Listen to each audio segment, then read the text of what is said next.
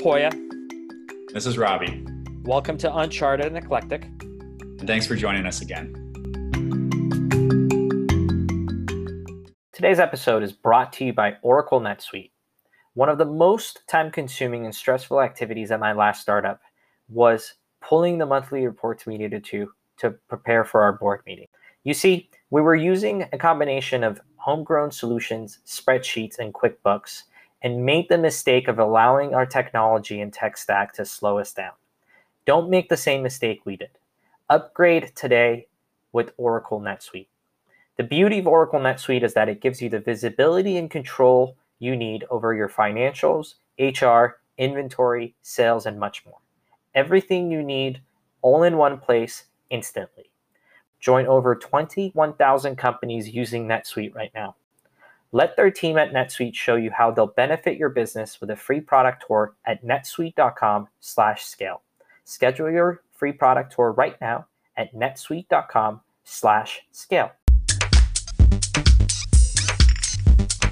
Welcome back to another episode of Uncharted and Eclectic. I'm really, really excited about today's guest for a lot of reasons. Uh, he's a Bay Area native, um, so we'll get into that. Um, he spent a lot of time in a couple in in SaaS, but also in robotics and and car technology and a lot of other really cool stuff that we'll dive in. Uh, Kass Dawson, welcome to the podcast. Thanks for being here. Hey, thank you. It's great to be here. Thank you for having me. Awesome. Um, so right off the bat, we were we were catching up a little bit, Kass, um, and talking about where you grew up. Maybe start with the beginning. I'd love to hear the kind of story about um, where you grew up, um, how it shaped you, uh, what your parents did, um, and how you ended up kind of spending some quality time on both coasts of the U.S. Uh, yeah, absolutely. So um, I was born in the Bay Area in San Jose. Um, my mom was a young mother uh, she when after she had me she still put herself through college and got into ucsf uh, medical school which as if you don't know or most people know is the one of the top medical schools in the country. Um, my dad while she uh, got into medical school he got moved uh, as a lifelong professional with ibm he got moved to the east coast um, so she decided to stay on the West Coast to finish medical school. I joined her there. Um, you know, unique situation. Um, obviously, not a single parent, but for all intents and purposes, you know, treated as such. Given the fact that my dad was on the East Coast, she was here. Uh, we shared uh, student housing um, up in the hills uh, by Sutro Tower at, uh, at, at UCSF and uh, we had a one bedroom apartment and shared a bunk bed um, you know which is uh, you know a, a, certainly a unique experience and but that's kind of how uh, how I cut my teeth and, and getting an understanding of you know putting yourself through the trials and tribulations of medical school and doing so as a quote unquote single parent right? I, I got a really good taste for that hard work ethic and an understanding and appreciation for uh, for professionalism, if you will, and and and realized, you know, I've got super huge shoes to fill as I try and think about what what do I want to do in my career.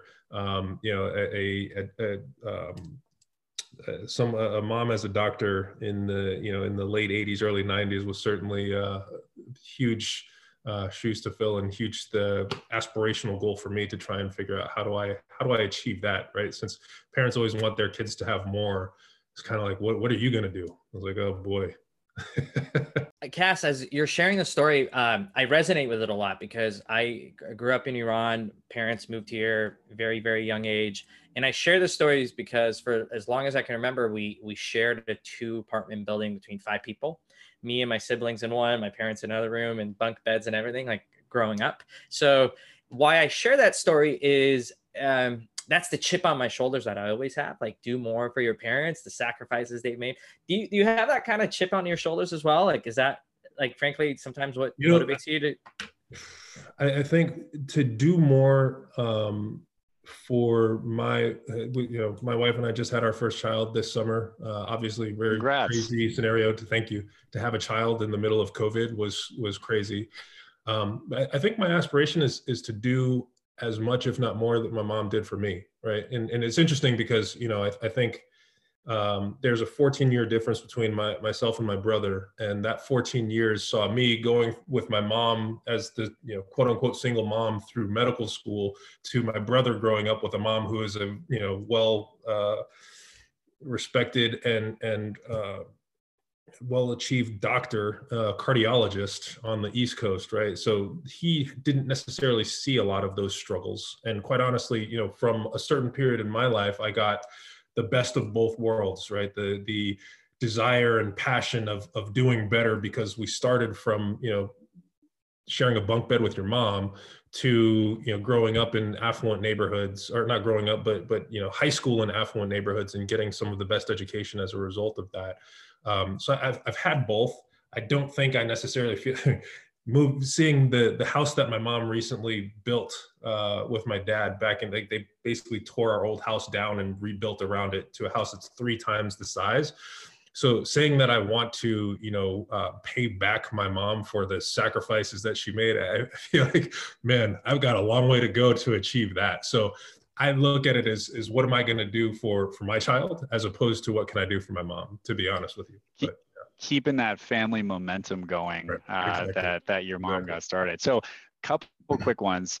So it sounds like your mom was at the Parnassus campus for UCSF, right over yes. there by Sutro Tower.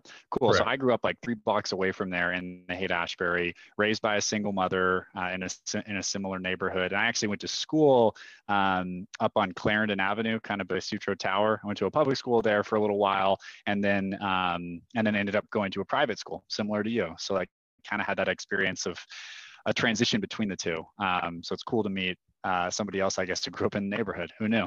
Nice. Um, nice. So tell us a little bit about you go to Amherst, have that college experience, and then start working for Mercedes Benz, like one of the biggest luxury brands that's identified in the entire world. Um, what made you choose that path? And when you look back on the experience at mercedes-benz like what was um, maybe like the biggest thing that you learned professionally?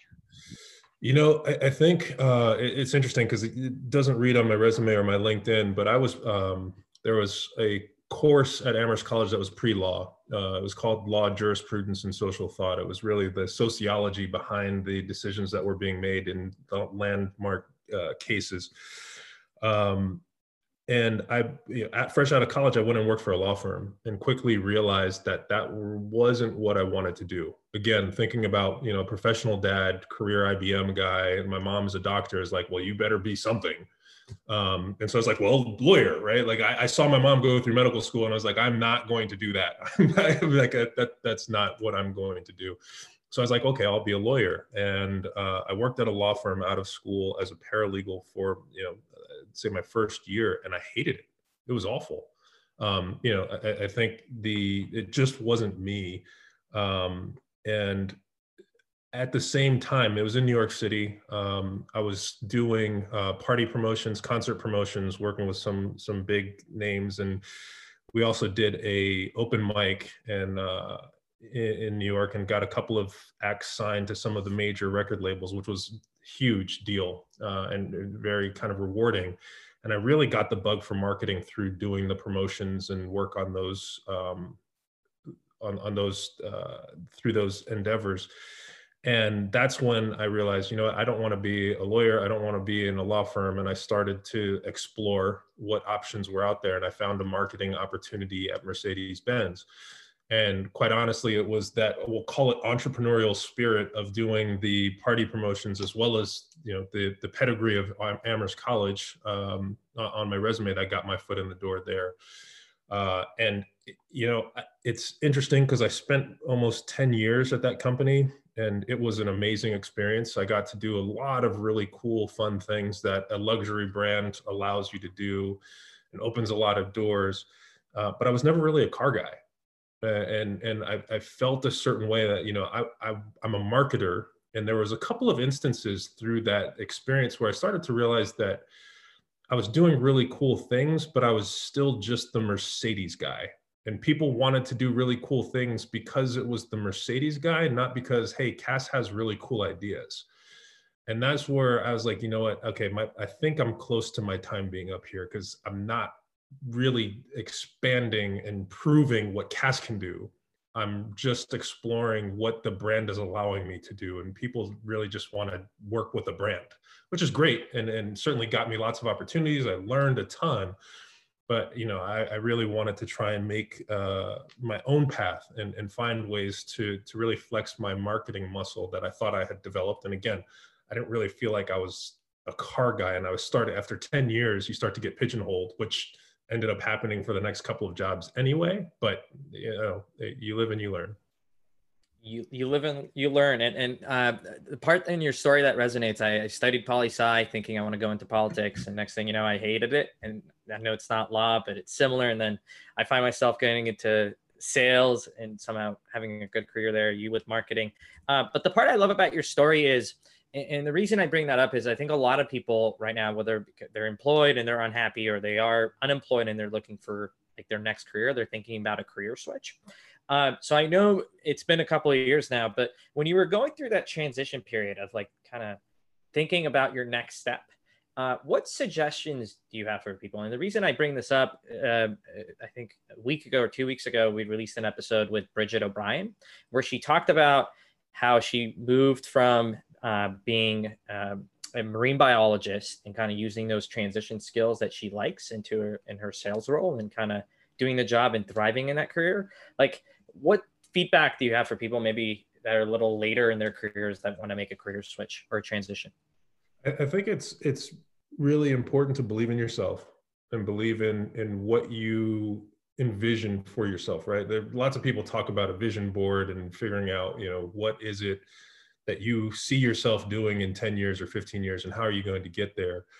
I think it's important to try and identify what your priorities are whether that's career specific you know and you want to move up the ladder or move up the chain of, of command in a marketing career.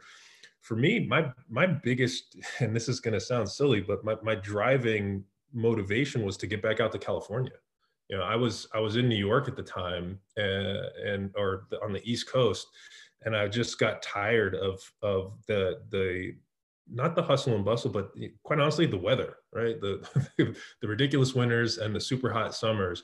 And I was like, you know, my driving thing was I want to be back in California. So I just, you know, pulled up my roots and, and moved back to California and, and started trying to find ways to to explore other marketing things. As i mentioned you know i, I didn't want to just be the mercedes guy so that was important as well.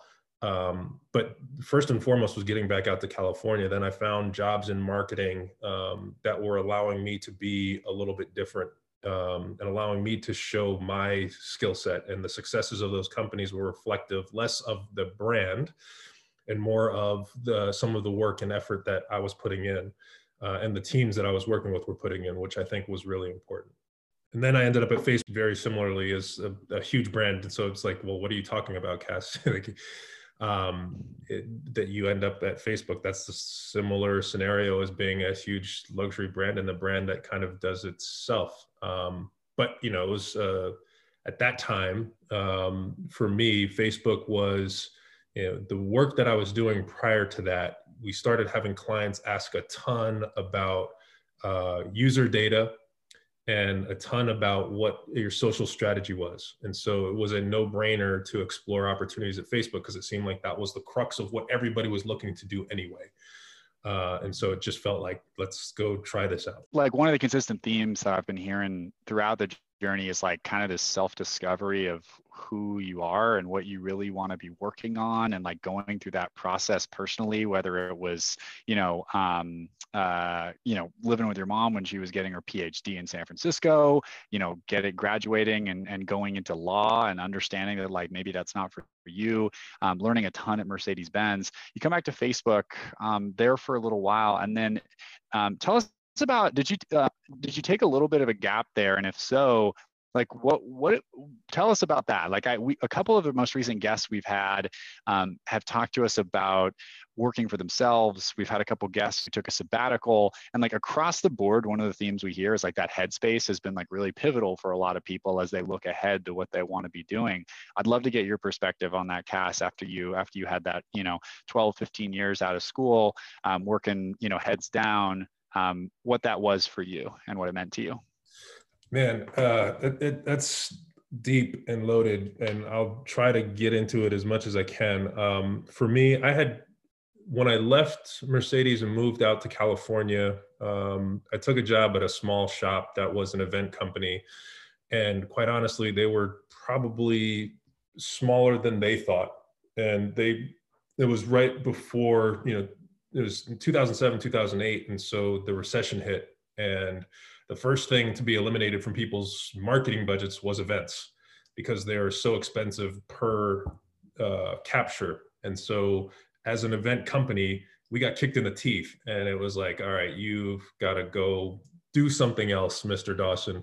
And that's what was my first foray into exploring, you know, can I do some consulting on the side um, and what opportunities are out there?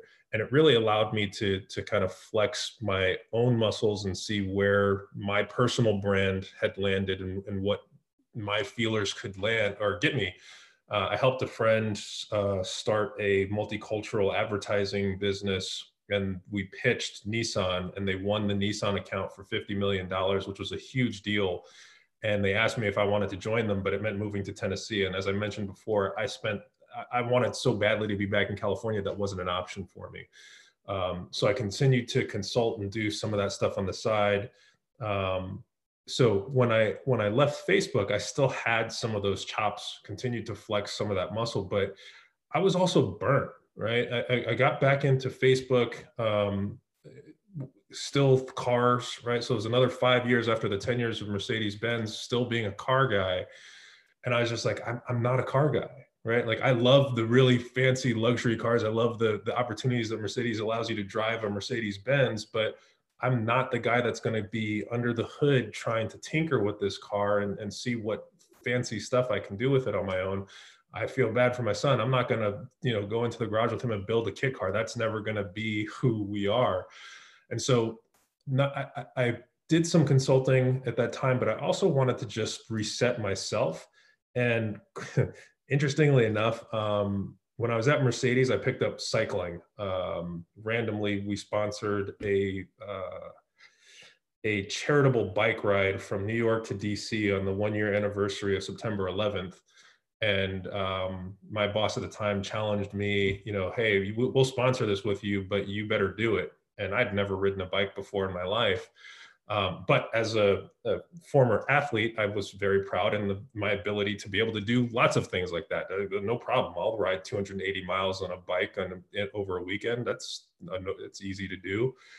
Uh, but I fell in love with cycling, and so one of the things that I did um, was I got certified as a spin instructor, and I did um, spin instruction during my high, my sabbatical, if you will, um, which was great. It's a great outlet. Um, it's a lot of fun. It's really rewarding to see uh, and get feedback from people who are taking your class for whatever reason, right? Like from the the woman who comes up to me after class in tears because she's been struggling with finding an outlet since her mom passed away to a person who's dealing with breast cancer and the, the, the leukemia treatments and both of them saying this is one of the few things that has put a smile back on my face right?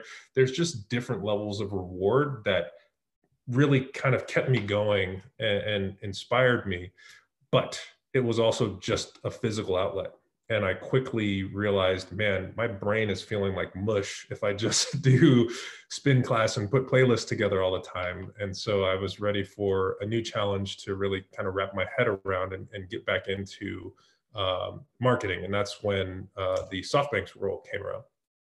And and what a great outlet! It's exactly where we wanted to go anyway. Um, looking at the SoftBank robotics uh, experience, like what really stood out to me is when you bring up anything about automation, right? You get one side that's like it's a threat, it's going to replace humans, and then you get this other side. No, it actually makes things efficient. For every one job lost, it just means another one is gained, so on and so forth, right?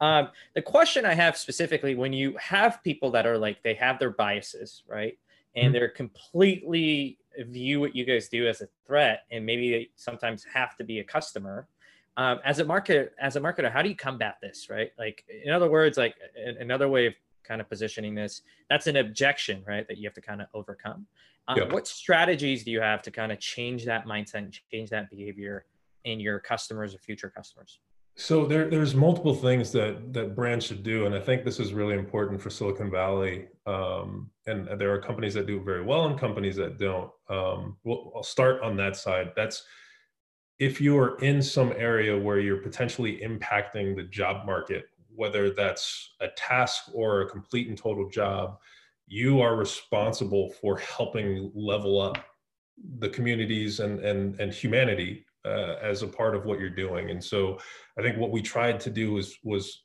acknowledge the fact that there are tasks that are being taken away, not necessarily full jobs. We'll get to that in a second.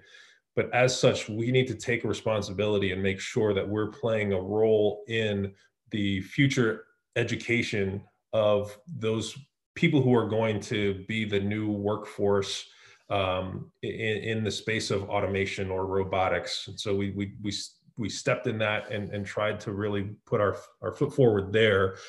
Also, it's important to educate the ex- existing workforce and make sure that they're caught up and have an understanding of what's going on, why is this important, and, and get them bought into what it is that's happening and also what role they can continue to play. Now, for us specifically, our robots, we had a humanoid robot, um, Pepper. We have uh, a, a, an autonomous vacuum sweeper right now, a solution called Whiz. Neither of those is replacing a human. These are literally managing tasks. They're taking simple and repetitive tasks that, quite honestly, human workers don't want to do anyway, or, or, or get fed up doing, or tired doing, whatever. And so, the idea with automation and where it really benefits us all is you're taking those menial tasks uh, repetitive tasks and allowing the human workforce to up level the things that they focus on and can do on a daily basis and that's the pitch that we have constantly had um, and, and that's that's plain and simple and the idea of cobotics is one where humans are working alongside the way we crafted Whiz as a vacuum sweeper is one where it needs a human to start it. Well, first, it needs a human to train it. So it's a teach and repeat model where it's an autonomous vacuum sweeper, but you have to show it the first route and then it just maps that and memorizes it and does it over and over again on its own uh, avoiding obstacles if there are any or people or whatever the case may be but the, a person has to train it. Then a person has to start it. If there's an issue with the bag a person has to replace the bag. Uh, if there's an issue with the battery the person has to replace the battery. Mm-hmm. person basically is, is making sure it, it's getting the job done. Um, now what it is doing and especially in the world of, of uh, existing covid or what we're working on or hopefully will be post covid at some point um, is a space where we all know that the places and spaces we go, whether that's work or a retail environment, we want to know that it's clean. We want to know that it's continually being cleaned, especially as more and more people are going through there. That's what the beauty of what automation can offer. It, it is doing that continuous clean without risk to a human worker. And at the same time, it's also providing the data to showcase what was done. That's the proof of, hey, we did this and we're continuing to do that. So it's really interesting to see that during a pandemic, you know, the the discussion around automation has shifted a little bit, where there's more openness to it because of the contactless needs that we all have. And, and as such, I think it's it's made more people, businesses, um, places of work, et cetera, more open to automation and less concerned and at least understanding now of the idea that it's cobotics and working alongside as opposed to job replacement yeah kass that was that was a fun journey to go with you on right there. Uh, you've clearly got a lot of expertise on this. And I think one place my mind went, I think with the election looming next week was, uh, I don't know how much you're familiar with Andrew Yang, who's a presidential candidate who like promoted a lot of stuff about like universal basic income with the kind of basic premise that, yes, there is a lot of robotics coming to replace kind of standard, uh, you know, jobs that, that are, that are repetitive tasks, whether that's, you know, kind of blue collar in a, in a factory line or uh, you know, fast food or whatever the case may be. Um, but I think, and I think a lot of people have resistance to that, like you said, but to hear the flip side of like, you know, the reality is like we, we need more, you know, we need to be focused in some cases on bigger things. So I think there's there's probably a whole nother conversation to unpack there. But but I want to shift gears because I think there's like a really interesting part of your background that um, our audience will likely value quite a bit. And so like looking at your career, you've been a big champion of supporting all people from various backgrounds. So, for instance, you know, you helped create the Students of Mixed Heritage at Amherst College. Uh, that community created and managed the philanthropic initiative for Mercedes-Benz to focus on, you know, education initiatives like help get underserved uh, communities to the starting line. And now you actually serve at SoftBank, or at least part of your role is is a head of diversity and inclusion. SoftBank's, you know, a household name in the technology industry. I, I guess my question is, as somebody who has owned this and pushed this conversation forward at some of the biggest brands, household names that, that we've all heard of.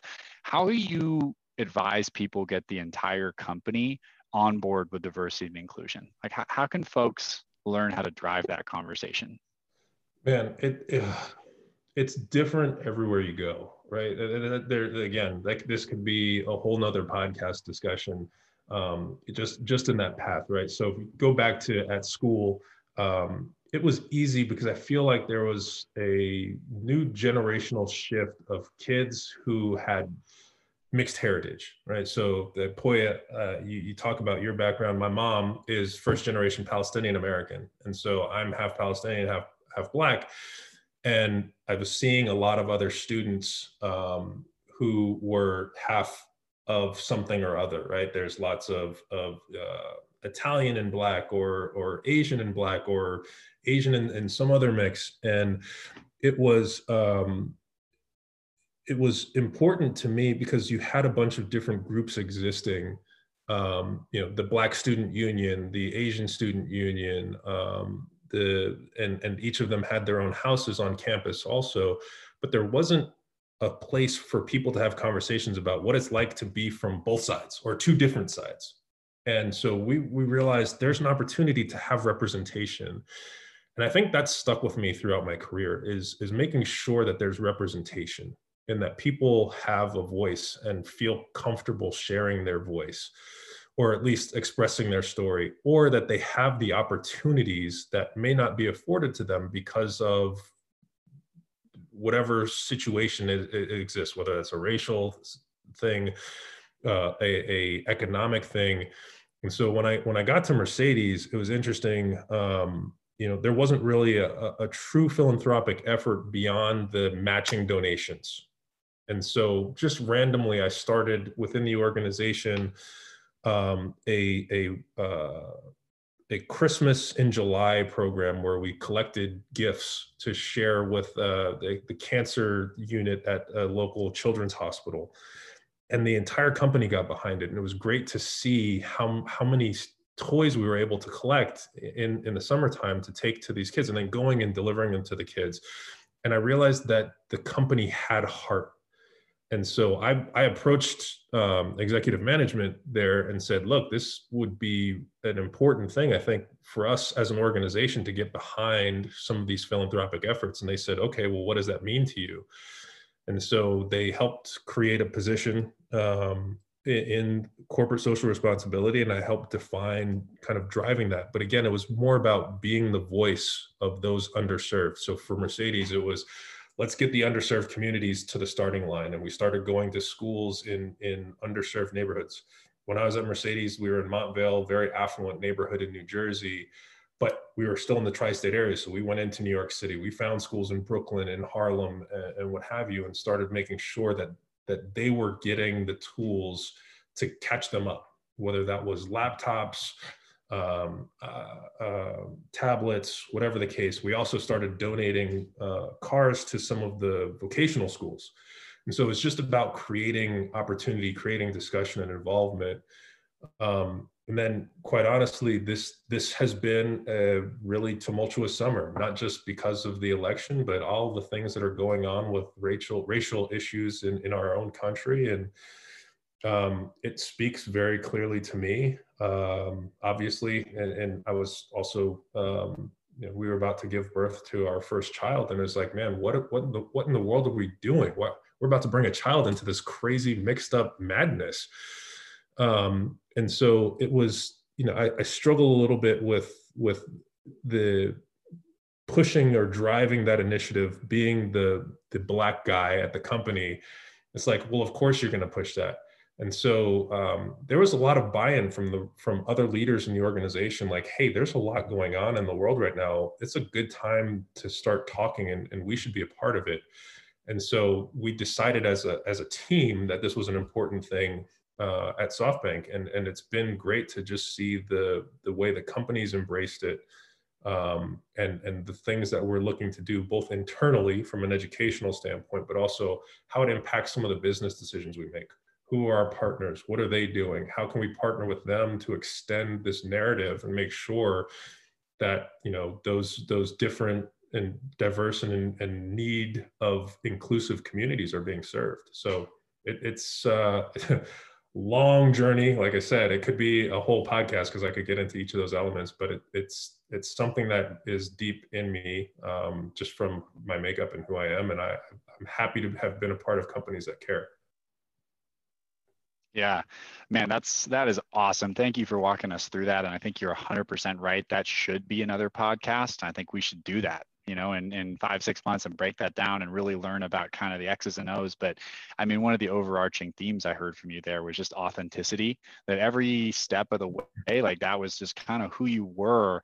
And these, you know, these opportunities came from, um, from a place of like authentically really caring and feeling it.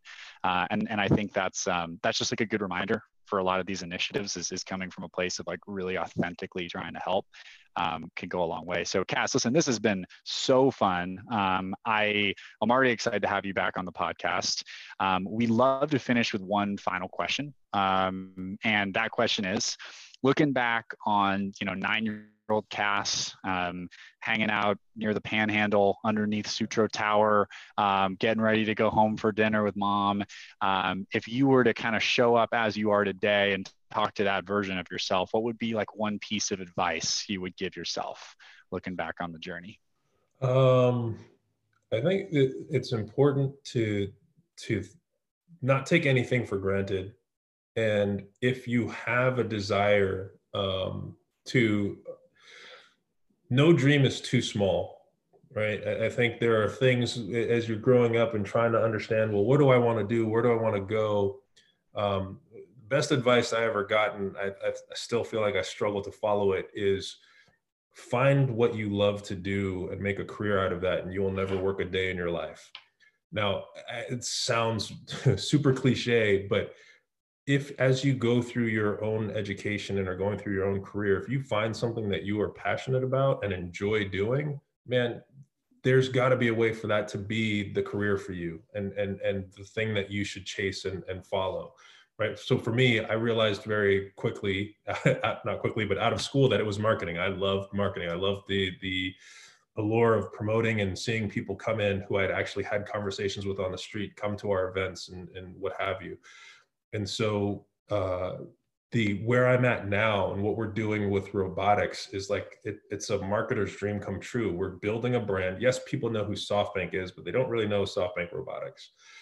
Um, people don't really know what a autonomous solution is. And and we're trying to create the marketplace and drive sales of a particular product. It's it's the trifecta of a marketer's dream job. And it, it's great uh, but it took me you know my entire career to get here. Um, and i don't necessarily regret any of those steps. Um, i would say pay more attention if i were to go back to my nine year old self is pay more attention to the things that you care about and, and turn that into something. You know try to try to make that happen make those dreams happen. So um, it's just follow your heart really is is what i would say earlier right? You don't have to like you didn't have to spend four years trying to figure out how to be a lawyer when you knew you didn't really want to be a lawyer basically. And so I, that would have been advice i could have given my nine year old self. It's it's good advice and whoever's listening whether they're nine or another age i'm sure they would appreciate it. Well kass this has been great.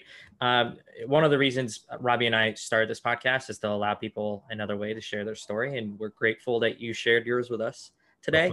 Uh, yeah, absolutely, and lots of actionable insights. The last thing I'll just uh, would love the listeners if they want to get in touch. A would be would you be open to that, and B what's the best outlet for people if they want to connect with you? Uh, you you can find me on LinkedIn, um, and I'm I'm happy to connect with folks and share. My, as you heard, you can't shut me up. Basically, uh, I'm happy to share my story. So uh, find me on LinkedIn. Uh, it's Kass or Cassim Dawson, um, and I'm happy to connect and and figure out ways that we can, you know, I can help you, you can help me. It's a it's a two way street. It's a win-win. Well, thanks so much. We appreciate you for jumping on, and uh, can't thank you enough. My pleasure. Thank you guys. Thanks, Kass. Today's episode is brought to you by Oracle NetSuite. One of the most time-consuming and stressful activities at my last startup was pulling the monthly reports we needed to to prepare for our board meeting. You see, we were using a combination of homegrown solutions, spreadsheets, and QuickBooks and made the mistake of allowing our technology and tech stack to slow us down. Don't make the same mistake we did. Upgrade today with Oracle NetSuite. The beauty of Oracle NetSuite is that it gives you the visibility and control you need over your financials, HR, inventory, sales, and much more. Everything you need all in one place instantly. Join over 21,000 companies using NetSuite right now. Let their team at NetSuite show you how they'll benefit your business with a free product tour at netsuite.com/scale. Schedule your free product tour right now at netsuite.com/scale.